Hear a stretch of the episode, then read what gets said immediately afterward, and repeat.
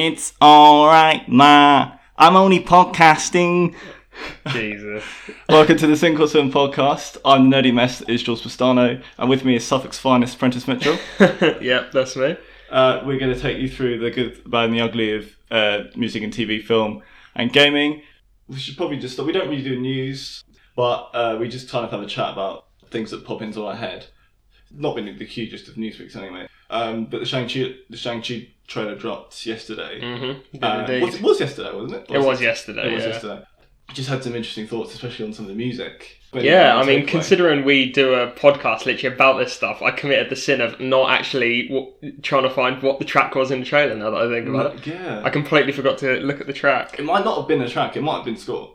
I don't think it was. There was like a hip hop track in the trailer. Okay, I'll, I'll Google it now while you're talking. yeah. So um, yeah, and the trailer there's a kind of it's very interesting because uh, it's basically it's, it's got like traditional kind of Chinese instrumentation, like the pipes and like you know the thing the thing that's in like all kind of kung fu movies, but then it has like a trap beat underneath. Yeah. um, kind of if like Migos did Enter the 36 Chambers.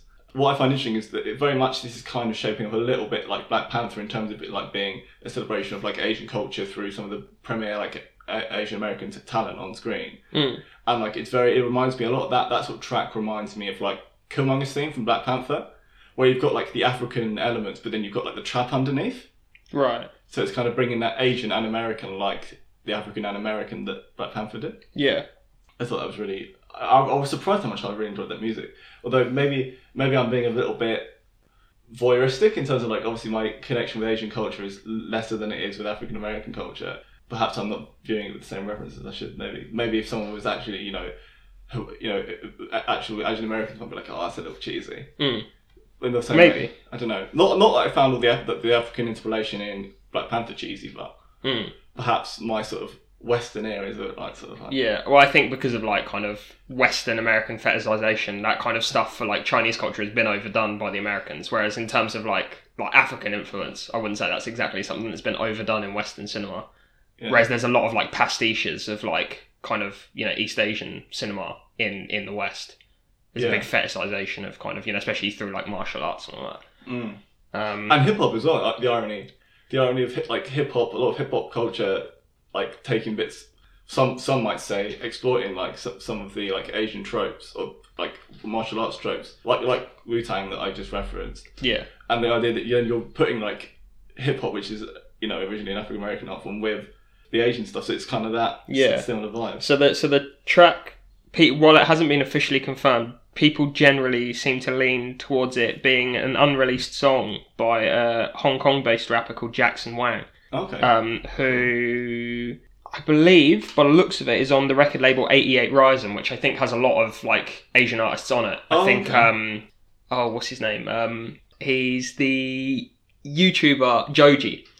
The- Oh, he's he, he used to be go by the name um, Filthy Frank on YouTube, and he's he's now a, an artist in his own right called jo- Joji, and he's on 88 Rising. Um, Rich Brian, I was gonna he's, ask about Rich Brian. I he's, mean, my- he's on my- 88 my only- Rising. My, only, I've only got two reference points for Asian American rap. Yeah. and one of them is Rich Brian. Yeah, so there's yeah, so there's a few of um, so yeah, I think that label sort of specializes in in kind of Asian rappers and stuff. So, but yeah, um, so he yeah, so people believe it to be Jackson Wang, who I'm not really familiar with to be honest. No, no, But but it's a pretty cool track. Yeah, but that's like I kind of almost prefer that. Like Mm. having having someone who you might discover through that, and that's kind of Oh yeah, one hundred go goes along with the thing. If you're gonna, I don't know how much this film's gonna do it. We've only had one sort of teaser trailer, but if it's gonna introduce you to maybe people to like Asian culture or Chinese culture a little bit more, Mm. perhaps then you can discover the music along with it. Yeah, one thing because Awkwafina is in this, I, Mhm. was, I was like, I'm half wondering whether she's gonna have any music in it, whether she I wouldn't be surprised. if she either they've either used some of her uh, already released stuff or if they if she would do something for it. Either one would not yeah not surprise me. She's kind of the perfect person to do that with. oh yeah, definitely, yeah. she- And al- also, by the way, Jackson Wang apparently was um, through his uh, name in the hat for Shang Chi before it was cast. oh really? Yeah. Oh recently I've really gotten into Mass Effect Andromeda, Mhm. which is the fourth game in the Mass Effect series. Um, it came out a fair few years ago now, actually, but uh, probably in like 2017, I think, or something like that. But I never played it when it came out because it was released with just tons of kind of bugs and glitches and people sort Oh, of you panned it for a multitude of reasons. Yeah, Okay. it, it basically had a really rocky release, and um, yeah, but I've I've heard some good things about it since it's been sort of apparently fixed. I mean, it hasn't been fixed. There's still glitches, but I am very much enjoying it actually. Really kind of slow, quite poor quality start, but once you sort of push through it, actually, it opens up into what I love about the Mass Effect series. Um, so yeah, I'm really enjoying that at the moment. But yeah, I'm a big um, big fan of the music in that as well. It's nice. Yeah. It's kind of like almost like uh, it kind of straddles a few different lines. It kind of feels like it's very synthwave inspired in a lot of ways, I think. And I think it also takes a lot of influence from like kind of like pastiche kind of like um kind of like sci-fi stuff from like this like that kind of almost yeah, kind of pastiche of like 70s and like 80s sci-fi. A lot of like bleeps and bloops and like all kind of yeah, it's, it's very kind of I don't know. I really like it. Though it really works. The music in the Mass Effect series, and then when it needs to, it, it can lift into like really grand, kind of very heroic, kind of typical score stuff. Is that a, is that a thing that is known in the Mass Effect series in terms of it having good good um good music, or is this like a step up? Uh, I, I don't know if it's a thing it's known for. I like the music Oh. in, in the Mass Effect series. I don't know if that's one of the main one of like the things that people often pick out about it. But I, I really like the music in the Mass Effect games. I think it really sets the scene of the universe really well. Um, it works with that kind of high, uh, you know, high sci-fi. But no, I wouldn't say it's a step above. I would say it's probably about on par with the previous ones. Just, just say good. I really like it. I, I my only sort of thing that I've been really getting into this last week is just purely music, Mm. uh, which is um, the album Telephone by Noname. I've really really been digging that. Yeah, and I actually got, Incredible album. yeah, it- it's weird. It's like a little sort of cyclical thing. So the album sort of got onto my radar because a couple of tracks off it were used in um in the soundtrack for Us, which I did for the podcast. And then I really liked those two tracks. So I was like, oh, actually, I'm going to download the whole album, listen to the album, and I listened to it, and I was like, oh man, this is an incredible album. It's kind of jazzy, like kind of experimental, like it's kind of uh, no name sort of does a lot because she comes from a spoken word background, so a lot of the the rapping is quite atypical to like some of the other like most other rappers, I think. Mm. Uh, and it, yeah, it's just it, it has that hot like that brilliant mix of like the, the music sometimes sounds really like chilled out and like jazzy, but then she's talking about police brutality and like people's family dying and stuff Yeah. like that. Yeah. So it's like it's an incredible album. And then I also She, she, sorry, just to jump in, yeah, she does have that element of. She's probably not a beat poet, but sometimes when she's rapping, she does that thing where she kind of skips beats, yeah, and yeah. that, which is quite an unconventional kind of flow, I think. And must it, be it must be a poet thing. yeah, yeah, it feels very like poetic, yeah. But like sometimes it'll be in like the middle of a sentence, like it it'll be an unconventional location. She'll skip a beat and just leave that kind of gap and. And So- then sort of move on with their meter and stuff, and it's yeah, it's I, I really like that. It's one of the things that I really notice about Telephone a lot, especially on like the track. Um, uh, is it uh, Bye Bye Baby? Yes. Yeah, yeah, yeah, yeah. I really like that. Her flow on that is really good. Um, and also like if, if you if you do check out the album and you really like it, I recommend also um, James Acaster, a comedian that we both like. He has a podcast called Perfect Sounds, um, where he sort of um, each week he gets a comedian in and they talk about uh, an, an, an album from 2016 um, that he loves. And they did Telephone Boy Lonely with another uh, comedian I like called Kemah Bob. And uh, that episode's great, but the episode I'm actually recommending is a special episode where um, a lot of the collaborators on that album uh, with Noname are interviewed and talk about the background of the album, how it was made, and like the process. And it's really fascinating. It's really heartbreaking stuff in it as well. Mm. It's really honest conversations. I thought, um, and coming from a music music journalism background, uh, I found the interview was very like raw and like given how hard it is for like knowing how hard it is for some um, interviews to like not feel stilted. There's really honest stuff. I was like, wow, that's a lot to give to like this this sort of podcast. Last of all, cyclical that it was from our last podcast that I, I sort of discovered the two tracks of it and was like, oh, I don't know.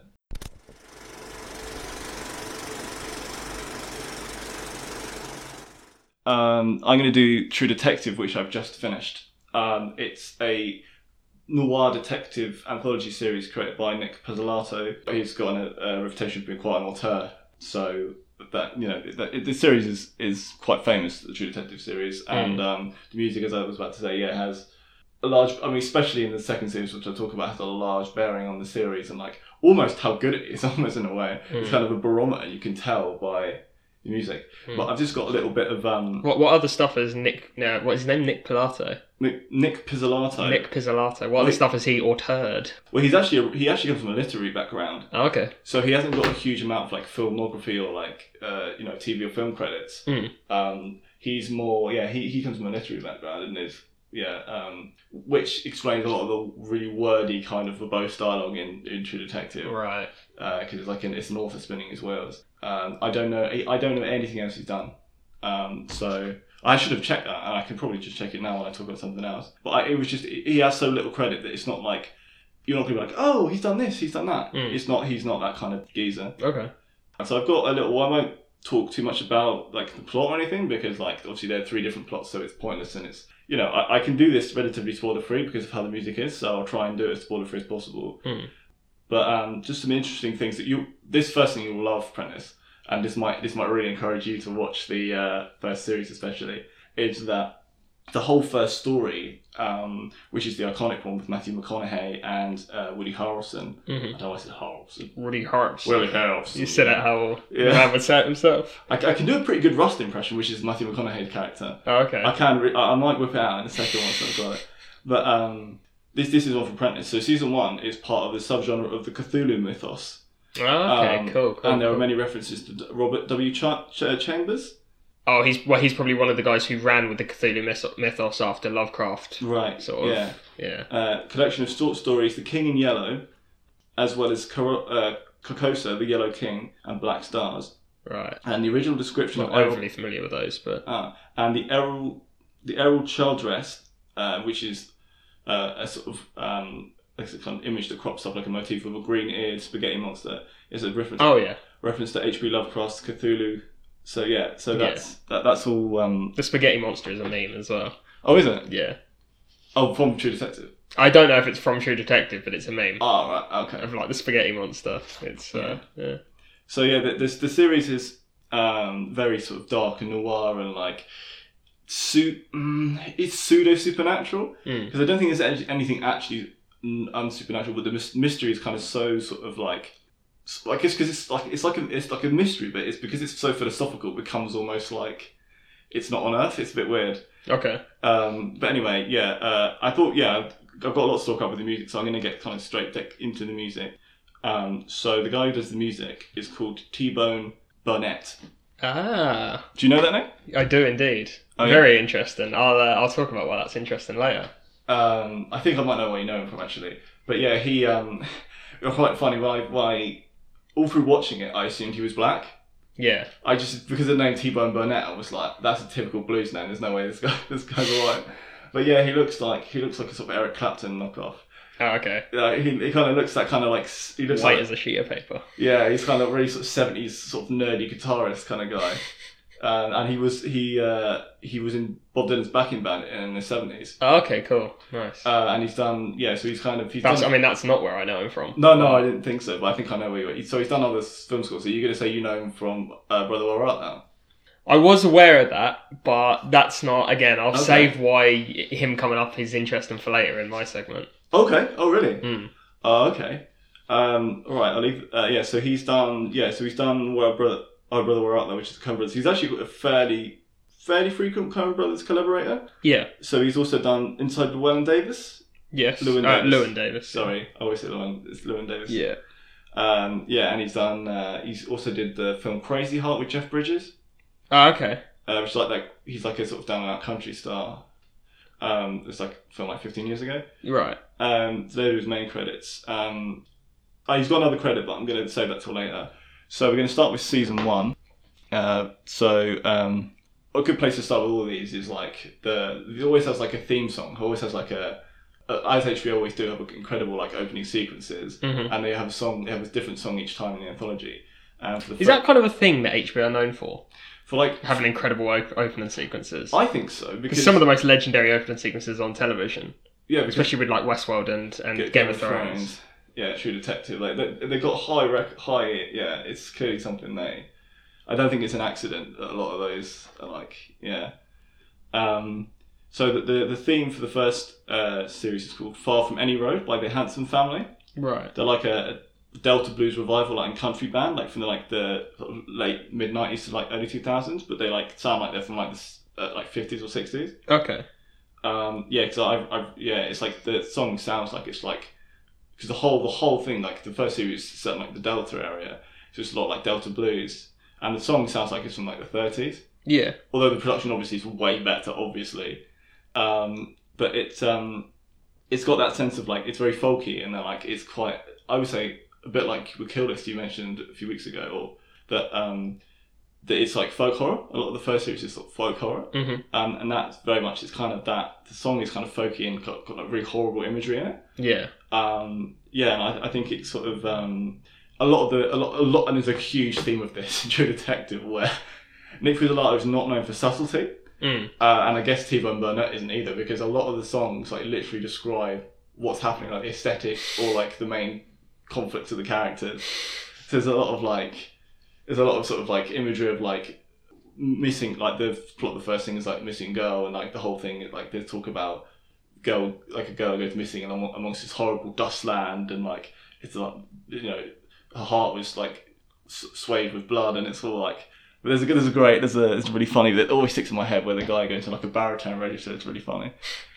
They really wanted to be on the nose with the uh, with the music and everything, they should have just had uh, "True" by Spandau Ballet as the main thing. that would be hilarious. Uh, um not would surprise me if they did like a weird cover of that for like season two but I'll get to that. I might make a re-edit of that. Yeah just the True Detective opening titles, but with "True" by Spandau Ballet over the top. And then someone just shouts "Detective" at the end. It's me. I'm gonna shout "Detective." uh, yeah, there's a, there's a, I think, well, it's kind of, um, I don't know much about this, I'm out of my comfort zone when I talk about this, but um, it's kind of bluegrassy because there's like um, washboard in it. You can hear washboard and stuff. Nice. Uh, so it's very much setting in that sort of bayou area, like what, I've, Yeah, what, I've, yeah. what I've dubbed bayou folk. Mm. Which there's a lot of. There's a history of kind of like ideas of like cults existing out in like the Louisiana bayous and stuff like that. There's a lot of kind of yeah. There's a history of kind of that kind of dark imagery in those areas, like swamp folk Yeah, and, and like the kind of occultism that comes with that and stuff, and the potential elements of the supernatural and stuff. yeah. Um, yeah, the, the main, for, for series one, the main bulk of the sync is all around Delta blues and country. Mm. Not surprisingly, so there's loads of well, there's stuff by Bo Diddley, John Lee Hooker, and then the spectacularly named uh, Slim Harpo, who did "Raining in My Heart," uh, and "On the Water's Edge" by Blind Uncle Gaspard, um, which some brilliant, brilliant names. Uh, yeah, and very I really hope when he recorded the bulk of his work, he could both see and was not an uncle. yeah, oh yeah, I really want him to be a very sightful twenty-year-old man. like, I I don't know how to feel actually. A lot, a lot of the first series has a lot of like borderline African spirituals in it, Mm. and like for a white guy to like have a lot of this, for white characters also, what a white, a white soundtrack, like a white person doing soundtrack to a white, a white story essentially. It's teetering on egregious. I find. Ah, okay. I find it teetering on egregious. Listening, well, I didn't notice it in the show, Yeah. but once you listen to the soundtrack when I was doing my research, the amount of it sort of hit me. Right. I Right. was like, mm. when it's sort sort of like blues and folk and like country, I don't mind, but when it's African spirituals, Mm. I think that might be taking it a little too far. I don't know what you think. Uh, well, uh, obviously, I haven't heard it, and I don't really Yeah. know. Um, yeah, I mean, uh, I'm inclined, obviously, to, to yeah, like Yeah. if you say that, you're valid in feeling that way, definitely. Yeah. Um, is it maybe a link to kind of the, the like the kind of church-going people of the deep south, like kind of the the kind and you know like how intensely how intensely the kind of spirituals are sung and and all that kind of culture of like you know black churches in the south and stuff. Is it maybe that kind of trying to draw on that? There's, there's heavy, there's heavy religious, uh, there's he- heavy religious motifs in the series, so I imagine that's where it goes. But again, they don't go to like any black churches, Mm. so. That, yeah, but I, I, it doesn't really bother me. It's just something that I noticed that I didn't really notice in the show. Yeah. Mm. um, there's a song "Sign of the Judgment," uh, and the one the because it's probably a standard. There's a lot of these are so, but the version they use uh, is by the McIntosh County Shouters, Okay. uh, and that's that's like a proper African spiritual. It's like sort of that wade in the water vibe. It's like very like just drums, literally drums and like chanting. Mm. Um, What were their names again? The uh, count the McIntosh County Shouters. Love that. Yeah, it's I I. I gave them too much credit when I was doing my research, and I had them down as the county players. and then I was like, no, no, they're it's the shouters, mate. They're not the players. Shouters, yeah. They're not playing anything. Um, They stand on the borders and try and bring tourists in. yeah. Hey, have you ever been to McIntosh County? The car carries on driving. Don't worry about it. Um, and a lot of the reason why, like all the Delta stuff, obviously it's, it's where it's set, but a lot of the stuff is like, count, uh, all the because it's country and blues is because like the, the overarching theme in all of True Detective is like broken down masculinity Mm. and like the fallibility of masculinity and toxic masculinity and like um, men being broke like broken men. So like how Yeah. do you how do you very very obviously show men are on the edge, especially in Southern America. You you absolutely pile in with the with the It's a classic Lovecraftian adaptation. He was, he was very on the ball with addressing toxic masculinity in the uh, in the 1600s or whenever he was around. Yeah, so um, but then again, uh, what's quite interesting as well, uh, that song I just mentioned, "Sound of the Judgment." T-Bone Burnett did a reworking with it with a uh, with a jazz singer that he liked called Cassandra Wilson. Mm. She'll crop up later, and uh, they did a cover of that, uh, which is like it's much bigger. It's like it almost sounds like a different song. It's, Okay. it's like it's kind of like a proper gospel, like a probably like modern gospel track with like big drums, and it goes hey. It's really like big and chuggy, Hmm. and like it's reused. There's a bit where like there's a real um, Sorry, Big Drums isn't one of the singers, is he? One of No, the blues, no. one of the Delta Blues singers. Big Drums William. big drums filling, yeah. Um, yeah, it's got very bombastic and like there's three different time periods in True Detective, and like how the narrative is told. And there's like a moment in episode six where the kind of the timelines collide a little bit, and like it's quite a, it's definitely a turn in the events. With Yeah. only like two episodes left, it's at the end of six, and like it's quite good because it kind of it, you very much feel like something's changing. Mm. Um, yeah, so I, I think it's really good use. Also, another thing to quickly mention, uh, not surprised, I never picked up on it. I, I it's definitely in the soundtrack because it's on the official soundtrack. I never picked up on it at the time, which is surprising because I'm a huge Bob Dylan fan. But they do have a one bit of Bob Dylan sync, which is called Rocks and Gravel, Oh, okay. which is like from his really early earnest period. You know, before he's even in his like Ah. even before like times are changing. Like you know when he was sort of thinking he was like Woody Guthrie and he was Yeah. doing this like Dust Bowl kind of So is it on any of his albums? Is it on like this first self-titled or It's is not it on pre any- first self-titled? It's not on any studio album. It must be on one of the like thousand of bootlegs he's got. Wow. Um, so yeah, because I never heard of it and I couldn't find it outside of the soundtrack. Mm. Um, and it's quite good. It's, it's what you expect. It's like um, it's a lot of the, you know that if you listen to his first album, which is like all the country covers, Mm. it's very similar to that. Ah, okay, okay. And that's that's uh that hence your uh, Pod Dylan intro. Yes, Right. Dylan. Very Okay. good. Yeah, Right. yeah. So it's, it, I thought it was quite funny because he's known for well. I'm gonna shit on him, but he's one of my favorite artists to take this with a pinch of salt. He, he, you know, he kind of appropriated like working class white and working class black culture in Mm. like being like doing all the blues and country stuff, as Nic Pizzolatto is kind of doing. Although he technically comes from a working class background, Mm. he's kind of doing the same sort of stuff, which I find quite funny. But yeah, um, uh, just a couple of more st- uh, things I'd mention um, is that uh, there's a very famous scene in True Detective, probably the most famous scene in all of True Detective. Uh, is the one take scene. Yeah. Mid-season. It's, it's amazing. It's, it's I think I'm right in saying it's like regarded as one of the best one take scenes in all of TV. I, I would say so. Yeah. Well, I when the first season of Daredevil came out and there was the one take scene hallway fight, I fell down a bit of a rabbit hole of becoming obsessed with one take scenes. yeah, and um, that was one that comes up all the time. And I showed it to you a few, probably like a year or two ago, didn't I? I think, Mm. or maybe a couple of years ago.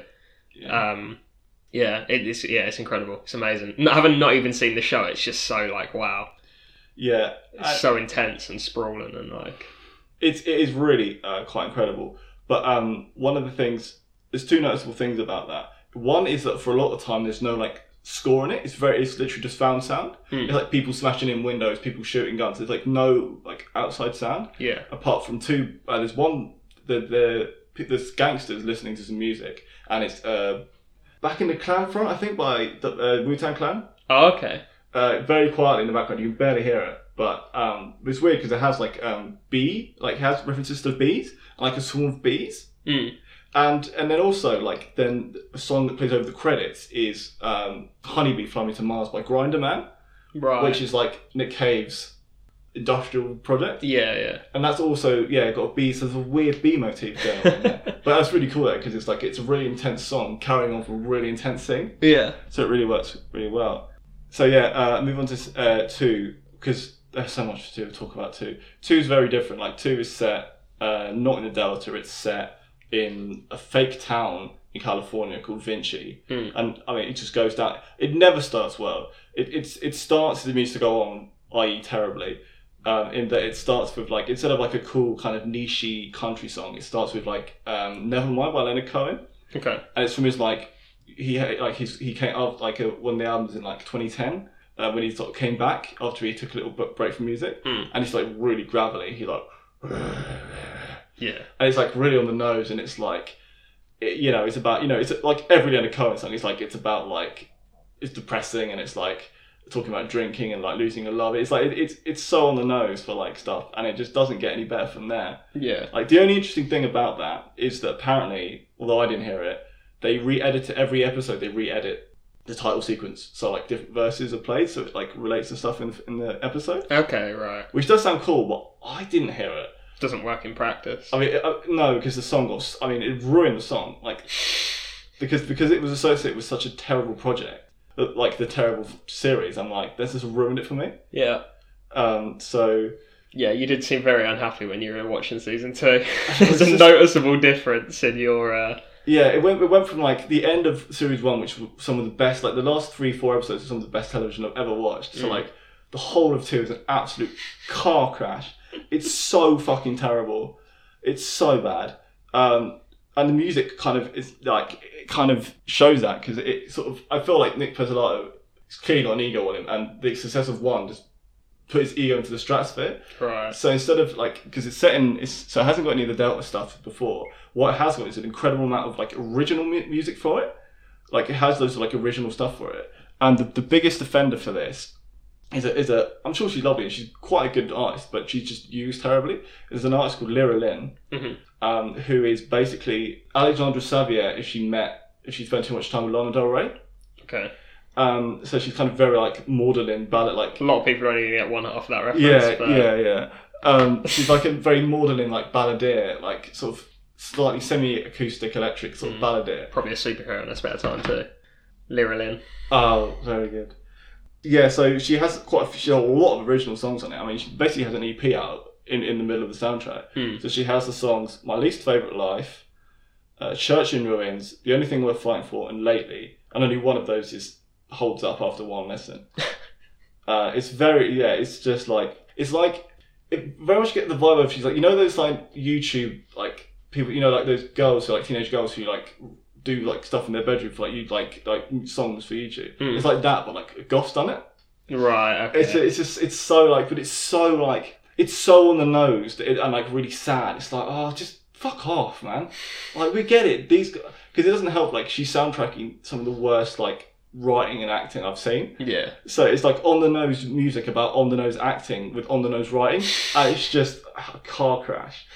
And what makes it even worse is that she not only has the, this music in it, that she's also in the in the show playing the music Yeah. Yeah. which is just it just takes even if you were somehow still invested in this series just takes you out of it because like there's there's a scene in particular where Vince Vaughn and, and Colin Farrell playing two terrible characters and doing terrible jobs at that are having a scenery chill off uh, in, in a bar and like the music plays and you think oh that's that's that's pretty on the nose and then it just pans and she's there doing the music yeah. and she- like there's nobody in the bar. Like, literally them and her in the bar, and she's just on stage singing. It's like, what the fuck is this? It's just, what is this? Um, yeah, Terrible television. Yeah, it's just the whole series is just so on the nose. Yeah, there's there's also a terrible bit where it made me laugh. Is where there's like one of the songs that I like of it is lately, a song called Lately, and it plays um, in like a big sort of showdown where like uh, Colin Farrell's character goes to do this big drug deal or whatever, and he steps out the car smoking a cigarette with a cowboy hat on and a denim jacket, and, and, and it's just talking about like the, the lyrics says lately I don't I don't feel like myself, and it's just like oh my god, what is this? Oh, it's just so it's embarrassing. It's so embarrassing. Yeah, there's there are actually some good compositions for it. Like Nick Cave reappears. Um, he has a song with the Bad Seeds called uh, "All the Gold in California." It's quite cool, quite dirgy, like rock song. I quite like that. Yeah. Uh, plays over the credits, which is a common theme with True Detective. A lot of their sync does that. Hmm. Yeah, and uh, and then weirdly, Ele- uh, Alexandra Savior, Se- Sevier Yeah. also has a track on it called Risk, which is really cool. Oh, okay. That's that was her first thing that went out, right? Yeah, Her yeah. first track. Yeah. Yeah, which is really cool, and I quite like that. But it just it just makes Lera Lynn's appearance even weirder, like because that song's better than anything she writes, and it's just like uh, it seems a bit weird. She he's clearly had a thing in mind for this series, and it's one thing. Mm. Um, one bit I really need to get to before I move on is there's oh my god. So there's a bit kind of spoilers for True Detective, uh, but again it's not a huge spoiler. That There's a sort of fake out which involves Colin Farrell's character Ray Velcoro getting shot, and in the scene, like "Pity the Fool" by Bobby Bland plays, big tune. Yeah. But again, problematic because for some reason Nic Pizzolatto or Antibone and Burnett think we can't, if the music isn't shown being played, we, we somehow lose our minds of how it's, how it's happening in the scene. So we literally have a shot of like an establishing shot of the radio playing the song. I'm like, what is this? It just, it's so bad. What what is this? And then it's like, yeah, and he, I just love the idea of like if people don't know where the music's coming from, they're just gonna run out their living room screaming. Yeah, exactly. It's exactly what I thought. Yeah, it's like what? People are like, what? Where's this ghostly music? People know what sync is, bro. Like you, the whole thing. Oh my god, it's so bad. It, it- even even like the establishing shot, so you don't miss that it's coming out the radio. It's like, good lord, there's so much diegetic music in this, which means music that's involved within Yeah. the actual plot, and I'm just like, oh, good god. And then possibly my favorite, possibly my favorite hateful scene is where there's a bit where um, this character, Colin Farrell's character, is denied access to his son, denied custody of his son, Mm. And he has the most cliched breakdown I think I've ever seen in television. So he gets home and he's doing the whole hands through the hair thing, and he's sort of looking around manically, and then he puts on uh, "Human Being" by the New York Dolls, which is like standard like mid seventies cock rock kind of Rolling Stones kind of like over the top guitars and terrible shouty vocals Yeah. and like sort of talking about rock and roll excess. And he just he just prances around his room like taking swigs out of beer bottles and then whiskey and he's smoking, he's doing loads of coke. It's just so poor. It's like every it's like if you told a seventeen year old like white guy from the suburbs or anyone from the suburbs write a breakdown scene, that's what they'd write. Yeah, yeah. It's yeah. so poor. Yeah. He he cries at a picture of his son. Mm. He he literally sits in that bit between the table and the, the sofa and the coffee table. It's like the subreddit "I'm 13 and this is deep." Or yeah, yeah, ex- yeah. That's Yeah. exactly it. I'm just like, oh my god. Again, that he puts the music on in that scene as well. yeah. He puts human being on that scene. It's just like, oh, good Christ. Yeah, it's, Oh. it's not playing out of the sky, Jules. We have to see where it's coming from. Oh, You can't go into a scene and just have music come out of the walls. That's not. Unless the walls are speakers.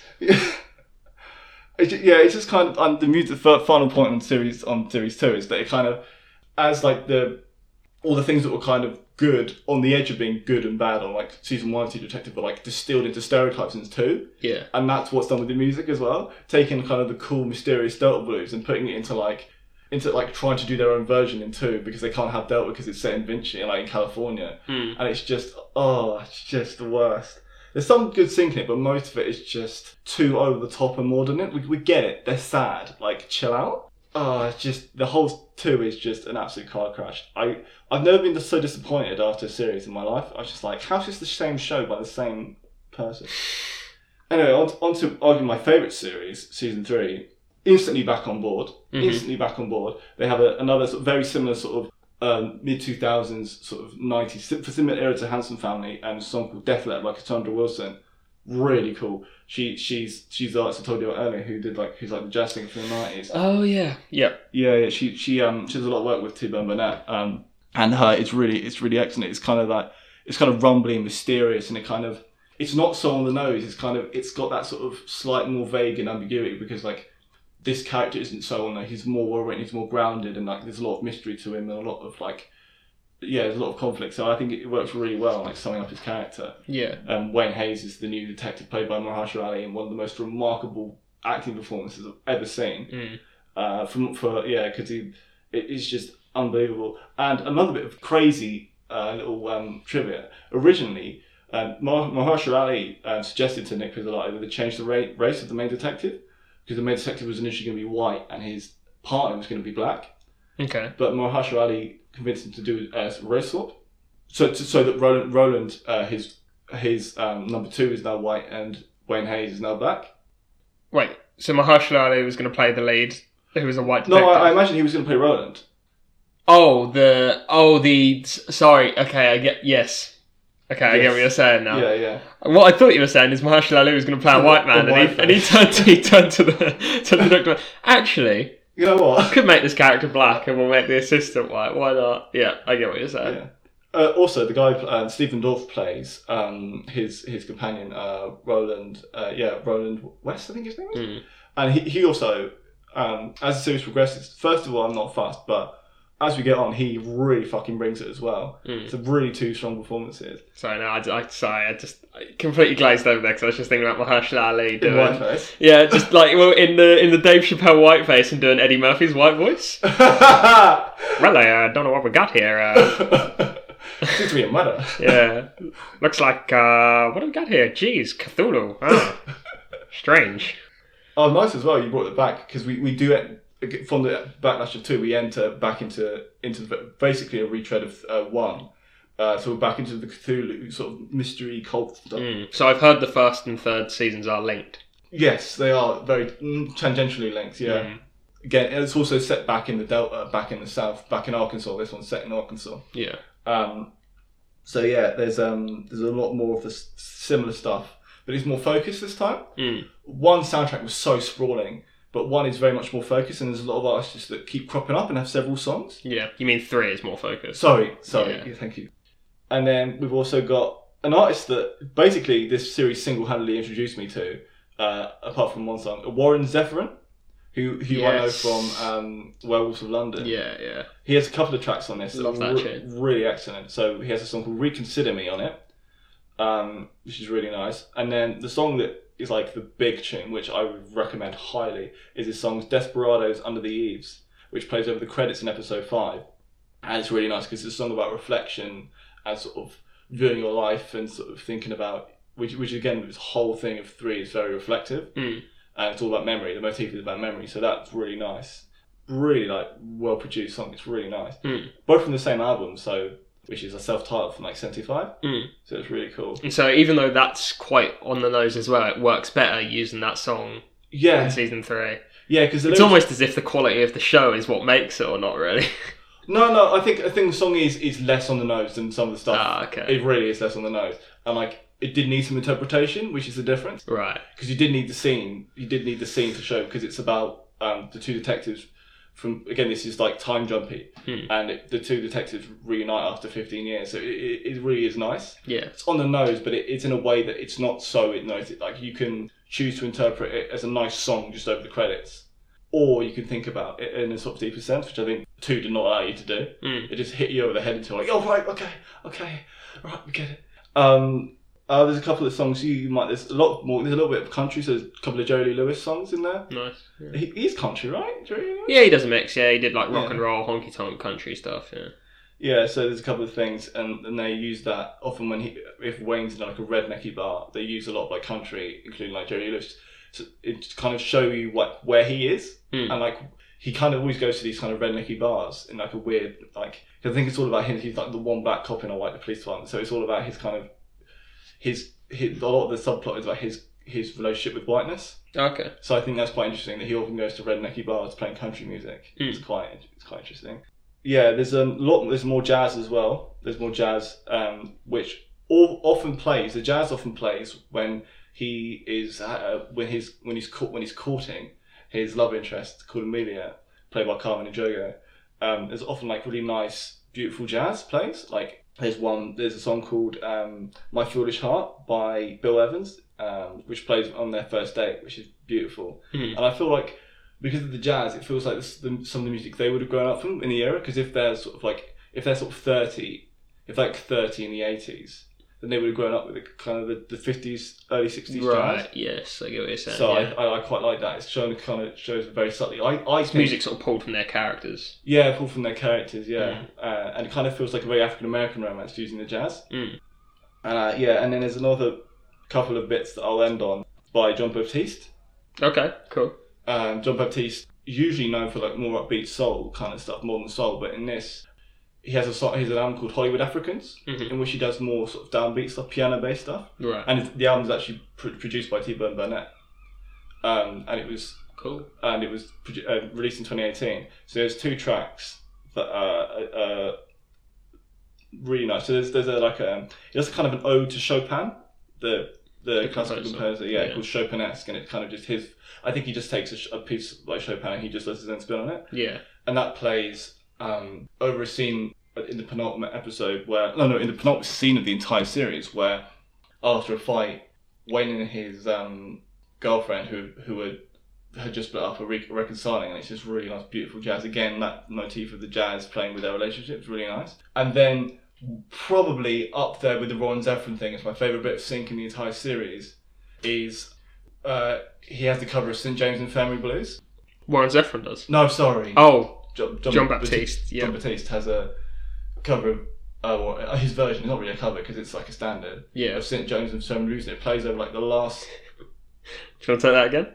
What did I say? Saint, well, it wasn't St James and Oh. February Blues. Oh, okay. It's it's Nation Village. uh, St James Infirmary Blues, uh, and it's uh, it plays over the last, like, literally the next scene, which is the last scene. It's like a flashback to um, he's a Vietnam vet. He's a black Vietnam vet, which is a huge thing within the series. Like Mhm. it's one of the key hooks of like his character, yeah. and um, it's it's the only flashback, the only proper flashback we get to him in the like Vietnam jungle, and it's the whole idea is like, without being too spoilery, um, it's really nice, like it's really powerful because it's like really nice blues. But like when you look at the song, it, it's quite a heartbreaking because um, without giving too much away, he has some sort of dementia or Alzheimer's where his memories all um, all over the place. Um, hence why Right. there's lots of time jumps in like the the narrative. Yeah. And the song basically is about this guy who sort of he's kind of had enough of- life and he kind of wants to reconcile with his dead lover.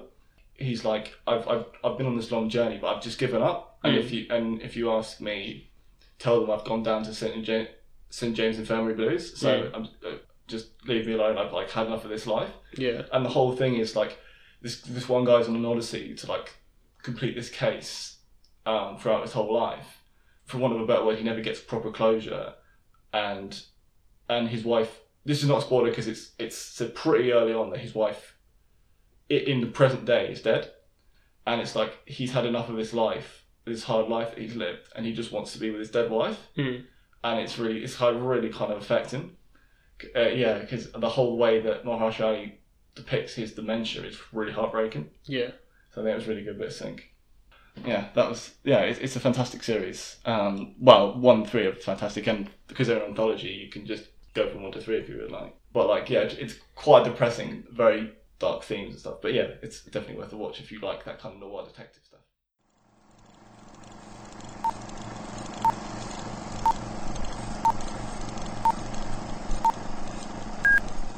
So uh, this week I'm doing role models. Oh, You know. So, excited. for this film. Thought of something. What's the most tonally opposite thing to True Detective we could possibly It take? needs, it it? needs like this is sort of like you know, you know like films you have like anti venom or like anti serum. Like, Yeah. this is like literally anti True Detective serum. Yeah. Uh, so yeah, I fucking love role models. It's such a funny film. I've forgotten how much I I liked it until we rewatched it the other day. Yeah. It's one of those films I don't know. Like I feel like I shouldn't enjoy it as much as I did. So like over time since watching it, I'm like, oh, it's probably not that good. Yeah. And then we rewatched it. I was like, oh fuck, this is such a good film. and with one of the best musical gags ever. yeah, But yeah, we'll get definitely, without doubt. We'll get to that. Um, so yeah, for anyone who doesn't know, role models um, stars Paul Rudd and uh, what's his name, Seann, William Scott? Scott. Yeah, from like the American Pie movies, and you know Paul Rudd. If you don't think you know Paul Rudd, you do know Paul. You know Paul Rudd. Um, so yeah, it's uh, directed and written by David Wain, who is actually a frequent collaborator with Paul Rudd and like that whole scene and There's, era there's, of there's a comedy in definite general. scene, isn't there? Because also the the woman who plays their boss, Yes. who I forget the name of. Yeah, but she's from like Glee. She plays like the kind of hard ass singing. She's also in um, that Virgin film Steve Carell. um, forty year old virgin. Jane Lynch, is that her? Jane Lynch. Yeah, that's it. Yeah, she does loads of stuff like that. She's always at the hardest boss as well. That's really inappropriate. yeah, yeah, yeah. But um, yeah, so it's directed and written by David Wain with extra writing by Paul Rudd and Ken Marino, who also frequently collaborates with David Wain. So yeah, uh, David Wain's worked on. He's written and directed stuff like Wet Hot American Summer, the movie and the shows. Um, he did The Ten, which is like a comedy anthology film based on the Ten Commandments, with again a lot of people in that whole scene. Um, Wanderlust, which is a rom com with Paul Rudd and Jennifer Aniston. Uh, they came together. He wrote on Mad TV and the sitcom Party Down as well, which is quite a Okay. famous sitcom.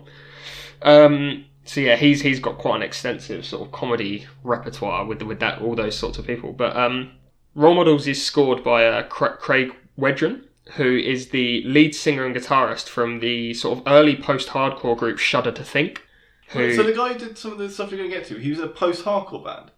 yeah, What? Right, some, some of the stuff we didn't get to. no, no, stuff stuff you're going to do later, which some of the like the original songs for the for the. Yeah, so so not the so uh, uh, uh, basically the stuff that Craig Wedren does is all of the very much the score score. He doesn't do any like the kind of songs with like lyrics in it or anything like that. He does all that kind of. Well, we'll get to what he does, but he does very much the score and stuff like that. So yeah, he's from the post-hardcore group Shudder to Think, who split up in uh, 1998, and uh, after that he went into TV and film music um, and like scoring and stuff. But yeah, Shudder to Think are awesome. I had briefly come across them before, um, but did a little bit more research and sort of was reinvigorated to like listen to them more. They're really cool. They're um very like quite experimental kind of indie melodic post-hardcore stuff. I, I the stuff I would say they're most similar to, considering they started in '88 in Washington DC, which is obviously the home of hardcore and stuff. He, I would say they're most similar to like you know that kind of sound that a lot of British indie bands who went on to become Britpop bands had in the early '90s Oh, they yeah. very much sound like that kind of like that early kind of experimental Boo Radleys or like the kind of weirder Echobelly tracks. They've got that kind of sound to them. Yeah, yeah. I mean, two great references. Yeah. Universal references that we yeah, but they they're so they're um yeah they're really cool and, and they had a big influence actually um on like a lot of the grunge bands and stuff like that. So amongst their fans they had um they had uh, Jeff Buckley. Oh yeah. Um, they had uh, Soundgarden and Chris Cornell, who Oh, they yeah, toured okay. with. Uh, a lot of like, yeah, a lot of big artists from the nineties, and there's many, friends, yeah. many others. They they commercially didn't massively succeed, but were critically really lauded for their experimental kind of nature. I'd say the two songs I'd recommend the most the most of theirs to listen to is um, their song with Jeff Buckley called "I Want Someone Badly," which they did for a film. Oh, okay. Okay. Yeah, and uh, their song uh, "X French T-shirt," which is a really That's cool a song. great name. Is that the song name? Yeah. Oh, excellent. So yeah, I would say definitely go and listen to those two. Their song with Jeff Buckley is beautiful. So yeah, he did some of the music for the film Velvet Goldmine, which is the Ewan McGregor movie um, the, about him as, as like a fictional artist in like the glam era, I believe. This is Craig Wedren, and he went on to work on a lot of the stuff that David Wain directed and wrote as well, because apparently he's close members with a lot of people in that scene. Um, and he also did other stuff for other shows and films like Balls of Fury, the ping pong movie, which is another great comedy. Oh yeah. Um, so yeah, the score is weird. It, it, it's fine. It's a comedy movie, so like often I think I don't know. Is there? It got me thinking on, on a lot uh, in a, on a sort of sidetrack a little bit. Is there any comedy films that have notable scores that you can think of? Because there's obviously some songs from Yeah, comedy I mean- films which are noticeable. Th- there, there, are- there's one. If you take Like- out one, if you take out one director in particular, it's, it's much harder because obviously Edgar Wright's films. Yeah, but score. Oh, I'm saying, yeah. oh. Any comedy films with like notable scores. Uh, none that ping off the top of my dome. No. No. because there's yeah there's songs with like kind of I would say there's comedy there's original tracks from comedy films which are obviously memorable like I'm on a boat from Step Brothers and you know stuff from Role Models and you know there's a few others but yeah it's not kind of Yeah, yeah right. Score wise, probably not. no Mm. Uh, and, I, and I would say similar here it's just kind of like it works with the scene so there's a lot of like kind of drive and blues kind of stuff blues like hard rock kind of stuff earlier on in the film when they're when sort of Paul Rudd and Seann William Scott's character living their raucous lifestyle as like energy drink salesmen. They're just trying to flog like a terrible, horrific kind of monster style energy drink to kids at high schools. Yeah. Um, and yeah, I think like a lot of the blue stuff kind of goes with like when they're kind of living their you know yeah kind of raucous shitty lifestyle. And then um, there's a character called Augie, played by uh, Christopher Mintz-Plasse, and he's like a live action role player or, or LARPing as it's like as it's called within that community, which is basically like Dungeons and Dragons or whatever, but in person with like foam weapons and like armor that people spend a lot of money and time on and stuff like that.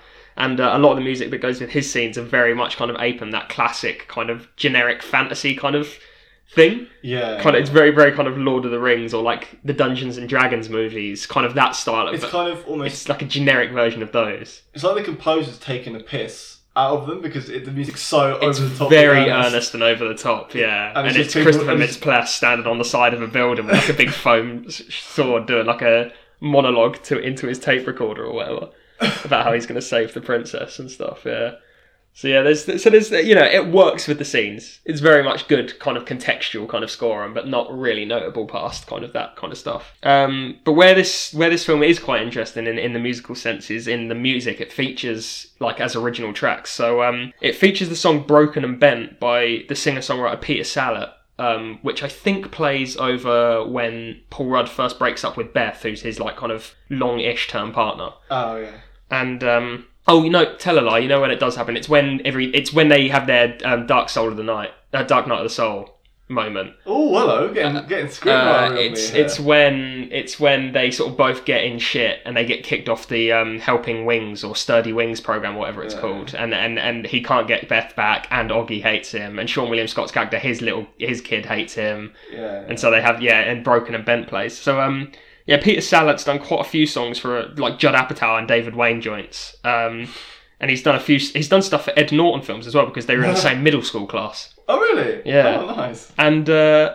one of the things I found fascinating about him, Peter Salett, his father has a bigger Wikipedia page than him because his father was Stan Salett, a prominent 60s civil rights organizer who served as a staff member on all three of the Kennedy brothers' teams Whoa. in the 60s. And he was quite a prominent civil rights organizer. Oh. Um, so yeah, that was cool. Um, and where T Bone Burnett comes in, Oh interestingly, yeah. Oh yeah. is that um, the movie Keeping the Faith features a T Bone Burnett remix of one of Peter Salett's tracks, Oh. one of his original songs from from his own album Heart of Mine.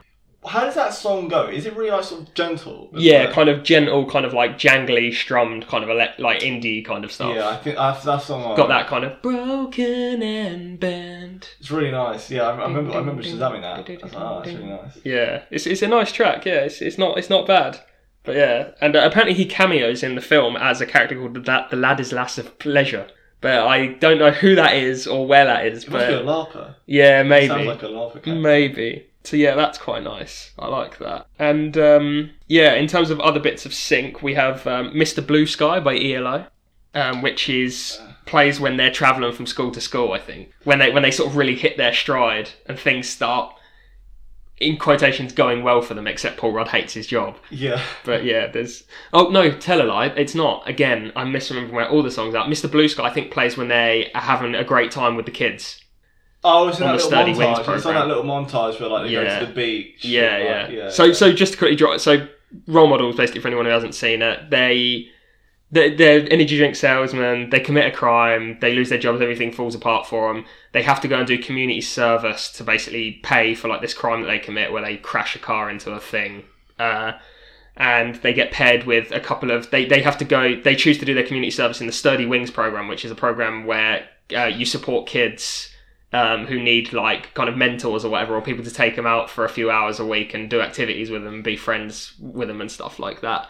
And uh, so that's their community service. And yeah um, paul rudd gets paired with augie who's like a nerdy kind of like uh, role-playing kid played by christopher mintz-plasse. And um, seann william scott, scott i can't remember what the name of it, the kid he gets paired with is. Oh, uh, I don't think we're gonna remember it. But but yeah, Oh. basically he gets uh he gets paired with like a young black boy who is just hilarious. that kid is so funny. he's the highlight for me. I Yeah. think. He has so many brilliant lines. He keeps calling like, I think he keeps calling he calls Paul Rudd's characters like characters in Ben Affleck films. Yeah, he does. Yeah. Yeah, yeah. he randomly yeah yeah constantly calls him yeah like very much in line with like kind of Robert Downey Jr.'s reindeer games joke for Loki or whatever. Is Oh, that he, does, he kind does of call them reindeer games. Does he call him reindeer He games? him reindeer games. Yeah, Yeah, yeah. but like it's yeah, he just constantly references Ben Affleck films for Paul Rudd's character. Um, but yeah, so they basically get paired with them, and, and so yeah, when they're having when they finally have a great time or whatever, yeah, you get a montage of Mr. Blue Sky by ELO. Um, Rock You Like a Hurricane by Scorpions is used at one point. I believe when Seann William Scott's character rocks up at one point. It might even be really early on in the film, but so he's a massive fan of like hard rock and in particular Kiss. And because of his obsession with Kiss, we get Detroit Rock City, we get Love Gun, which is when he introduces Kiss to the, the kid he mentors. He, he's mentoring a kid, and he and he details to him how the song is is a metaphor for his penis. Yeah, yeah, and how Kiss are actually cool, despite not being cool in the 2000s anymore. He tries to persuade this kid that they are actually cool. I believe the line is, "They wear makeup to get chicks," and the love gun's actually his dick. uh, I Kiss are one of those bands I always forget I actually really like them. yeah, I actually really like Kiss. they they they caused a weird associative thing with like their songs, where like they have loads of songs. You're like, oh, that was Kiss. Yeah. Oh, that was Kiss. I didn't realise. Yeah. They're, they're much more famous than you realise. In terms, like you definitely have heard some Kiss songs before, and yeah, I forget how much I actually, re- actually, genuinely really like Kiss. So I'm glad this film popped up again to remind me.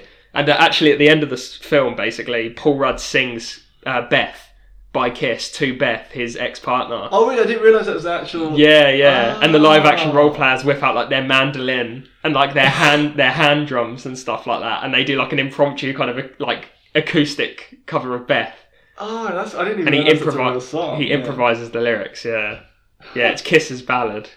and also they so at, at the end like they they the, it ends at like at one of the big larping events and they have to form their own sort of team to, to join and they all like dress as like sort of knockoff kiss members Yes, they do. Yeah, yeah, yeah.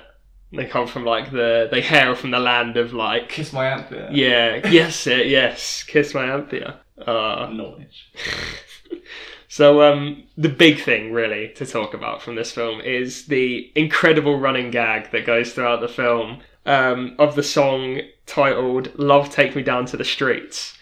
Um, So it, it's claimed by A.D. Miles' character Martin, who's one of the guys who works at Sturdy Wings. He's like this kind of yeah, very kind of scrotty looking ginger dude, um, and it's claimed by his character to be by Wings. I think he at one point doesn't. Uh, Seann William Scott's character references Kiss, I think, and A.D. Miles' character Martin leans over and goes, "Ah, yeah," and like starts talking about music, and he's like, "Do you know any Wings?" He's like, "Love, take me down to the streets," and Paul Rudd's character's like, "That's not a song by Wings." But the way he does it as well, it's like it- that is that way that you like if if you're trying to suggest a song to someone that they should know, you just do it quickly, Yeah, yeah, so they yeah. can get it. Yeah. That's that's not a song by Kiss. Uh, I think it is. No, it is not. It's not a song by anyone. I'm pretty sure it is. I'll look into it, but yeah, I'm pretty sure it is. And uh, so yeah, in the initial scene, he sings the the song and claims it's one of their hits from the '70s. And um, and then so that that's pretty funny. And then later on in the movie, they go for a camping trip, and uh, David Wain, the director, makes a cameo as a guy as the guy who can't play guitar when you're at like a campsite or whatever. oh yeah, the guy So who whips it out. And he can't- Yeah, so he whips out his guitar and he's starting to sing Kumbaya, but he can't find the right key or whatever, and he's playing it all incorrectly and stuff. And uh, A.D. Miles' character Martin walks up to him and says, um, "Oh man, you got a guitar? You know any Kiss?" And then David Wain's Wings. character, s- oh sorry, uh, walks over to him and says, "Ah, great, you got a guitar? You know any Wings?" And he's like, "Yeah, yeah, I do." Love take me down to the streets and starts strumming that out on his guitar. Oh, it's so good. I love it so much. Because like a parallel universe where like this is actually everyone needs to know this. Song. Everyone knows the song apart from Paul Rudd and Seann William Scott. And then incredibly, it doesn't rear its head at all anymore in the film. It's just those two great, like really funny gags. And then over the credits, we get Love Take Me Down to the Streets, seemingly by Wings. The full studio version, and it's incredible. It's one of the most accurate impressions of an artist I think I've ever heard in my entire life. It's incredible. Not only in terms of the singer sounding exactly like Paul McCartney, but that song sounds exactly like a fucking Wings song. Yeah, it's got, yeah, it's even got like the weird McCartney like really weird scream he does. and, Yeah, like, yeah. the- oh, it's just it's uh, like if I didn't know, I'd been like, oh, it's probably because McCartney got that thing where he has these odd songs that you're like, oh, okay. So like that could be easily, Yeah, easily. could just be some sort of like Wings deep cut. Yeah, yeah. missed on some sort of late seventies album or whatever. But yeah, no, it's um, so it's actually credited to not Wings, Is that the name of the band? by the name of the band. Yeah. Yeah. So it was written by um, a guy called Charles Ganser, who worked with the composer on the film, and he is previously of the indie band Governor. Oh yeah. And so yeah, he's also worked with. Uh, he's done loads of song music for um, David Wain's stuff before. And uh, the other artist who's credited as helping to co-write it and play on it is uh, Amy Miles, who's done music for a lot of like Amy Poehler stuff. Oh. And, and she's also, I think, she's been part of the band on SNL a couple of times. oh okay. Um, Nice. And then AD Miles has a writing credit because he came up with the name. So I think in improv, Oh, was it improv? because a lot of the film is improv because it was during Is the writer's strike. Oh, okay. Yeah, so so Paul Rudd and, and Seann William Scott and AD Miles and that, a lot. There's a lot of improv lines, Oh, wow. and I think you can tell there's Really some improv running jokes because there's also the joke where every time an actor's name is mentioned, there's a close up of Seann William Scott's character, and he's like, "Great actors, they're great actors." and that happens about four or five times throughout the film as well, which is amazing. Yeah, so yeah, uh, AD Miles has a has a credit for coming up with the song title because I think he obviously just improv this like fake wings Even the name sounds accurate. yeah. So yeah, it's performed by a guy called Joey uh, Curatolo, who's a Paul McCartney sound-alike who performs in the most successful Beatles tribute band Rain. Oh. They're they're incredibly successful. They tour all around the world oh, playing okay. playing gigs as the is it- Beatles. I mean, I mean, it makes kind of sense, but even so, it's like, how do you sound that much like? Yeah.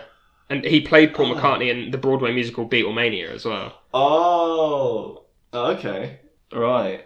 So yeah, he's he's incredible. Like his impression is just so spot on. And that song is and the thing that gets me the most about it is it's a great song. I genuinely couldn't stop listening to it for a while as well. That it just it just sells the gag so well. it's such a good, complete, ridiculous gag Yeah. that just has the best bow possible tied Yeah. on it at the end of the film. It's an incredible payoff. and the way that it comes just over the credits, it's not even like it's not even like presented like a sort of hard land. It's just like over the credits when you've, you've already forgotten about the like the joke. Yeah. It's so good. It's amazing, and and it also goes deeper. Right, it somehow goes deeper. So these are some other things I discovered in uh, David Wain's later film Wanderlust. The song rears its head again. Oh yeah. It's used in that film apparently. so there's some weird continuity with the joke that the that Love Take Me Down to the Streets also plays in Wanderlust, and um, the logo for Sturdy Wings. You know the the the group who do the kid adoption Yeah, stuff. yeah. It's like two hands making the wing symbol, and it's identical to the um, cover of the Wings compilation album Wingspan Hits and History. so the Sturdy Wings logo is Oh, literally God. like the, the the hands over each other making the wings shape. Was this whole film written backwards from this joke? yeah, probably. Oh man, it's it's so good, and you can buy loads of T-shirts with the Sturdy Wings logo, like of the fictional child support Oh, group really? in this movie. Yeah, you can buy loads of T-shirts with those on. And um, so yeah, uh, it's just great. I love that it goes even deeper than what you think. And so yeah, Charles Ganser, the guy who wrote it, he said about writing it because there's a um, a really good Vanity Fair article about the song. I think Charles Ganser in it says that he wanted to make a silly love song about going to see a prostitute. He wanted to bring like that Paul McCartney silliness to the song. And uh, and he, he's quoted as saying, "I wanted to bring this light, cheery McCartney view to you know being a John." good, good pun. Yeah. Oh yeah, exactly. Um, and what I think is incredible as well is that you would be forgiven in thinking um, after watching it if you didn't know enough about Wings that this was actually a Wings song and that the joke was maybe that Paul Rudd's character doesn't know Wings well enough or whatever. Yeah, yeah, yeah. And a few people have actually ran with it. But I think genuinely some people don't realise this isn't a Wings song. So there's multiple uploads to YouTube as Love Take Me Down to the Street by Wings. And a few websites, including songmeanings.com, lyricsmania.com, and ultimateguitartabs.com, all list it as Love Take Me Down to the Street Well, there's, by there's Wings. some actually legit websites as well. So pe- people have actually fallen for this and think it's an actual Wings song. I think that people have like taken the song and uploaded it online as, as a joke and credited it to Wings, and then other people have come across it and think it's actually a Wings song. And so now the joke has actually sprawled into this real life thing of people thinking that Love Take Me Down. Some people have actually been tricked in the real world into thinking that Love Take Me Down is a real song by Wings. all it needs is for McCartney to actually do a cover of it, Oh. and then then the joke will be cyclical. I love though that there's people out there like AD Miles' character who might potentially be like, oh, do you know Love Take Me Down to the Street by Wings? Oh, so it's like a meta joke, so it becomes meta. because they don't know that it's not a Wings song. Yeah. Because it's been shared around online as an actual Wings song. Yeah. How's it credited in the film and on the soundtrack? Who's is it credited to the actual people, or is it, is it like? It's credited to the actual people under the under the band name, not Wings. Ah, okay. It's such a. Oh, it's one of those jokes which I really love. It's so indulgent and so stupid. It's ridiculous. Just why wings?